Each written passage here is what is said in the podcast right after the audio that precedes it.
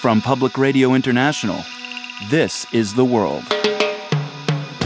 A co production of the BBC World Service, PRI, and WGBH Boston.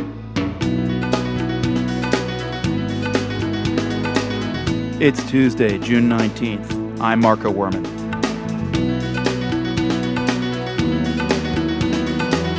A call for mass demonstrations in Egypt as both candidates in the presidential runoff there claim victory. Also, turmoil in Pakistan, too. The country's Supreme Court disqualifies a prime minister from holding public office. And a popular singer from northwest Pakistan is gunned down. I am sure the people who have killed her might have finished her life, but they will never be able to omit the love of people for her.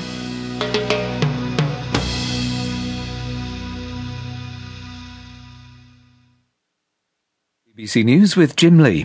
Britain says a Russian ship allegedly transporting attack helicopters to Syria has turned back while sailing off the Scottish coast.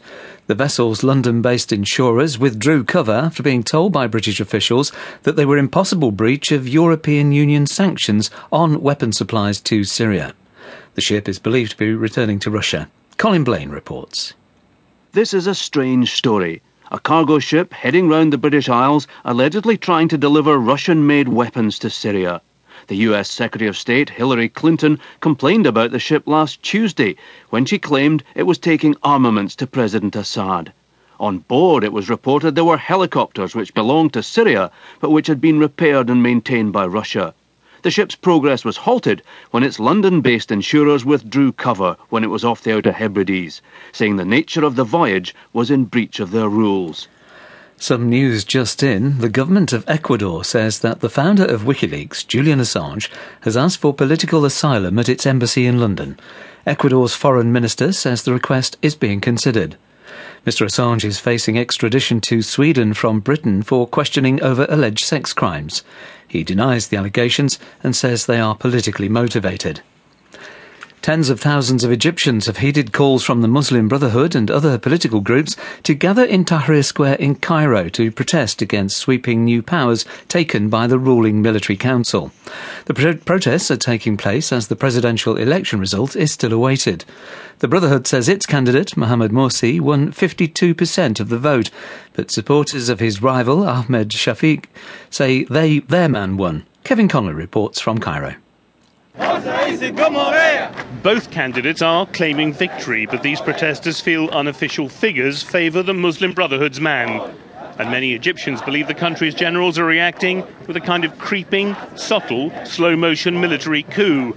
The newly elected parliament has been dissolved, and the army is to pick the legal experts who'll draft the new constitution.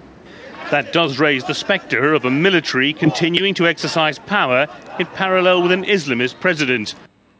The Supreme Court in Pakistan has disqualified the Prime Minister Yusuf Raza Gilani from holding office. Mr. Gilani was convicted of contempt of court two months ago for refusing to reopen corruption cases against the President. A Supreme Court lawyer, Raja Amir Abbas, said no man was above the law.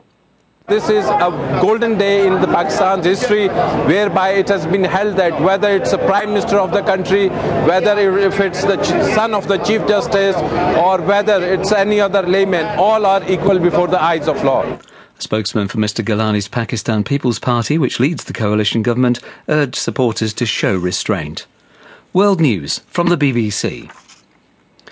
Militants from the armed wing of Hamas in Gaza have fired 10 rockets at southern Israel following the death of two Palestinians in an Israeli strike. It's the first time in more than a year that Hamas has said it carried out rocket attacks against Israel, with which it's been observing a tacit truce. The Nigerian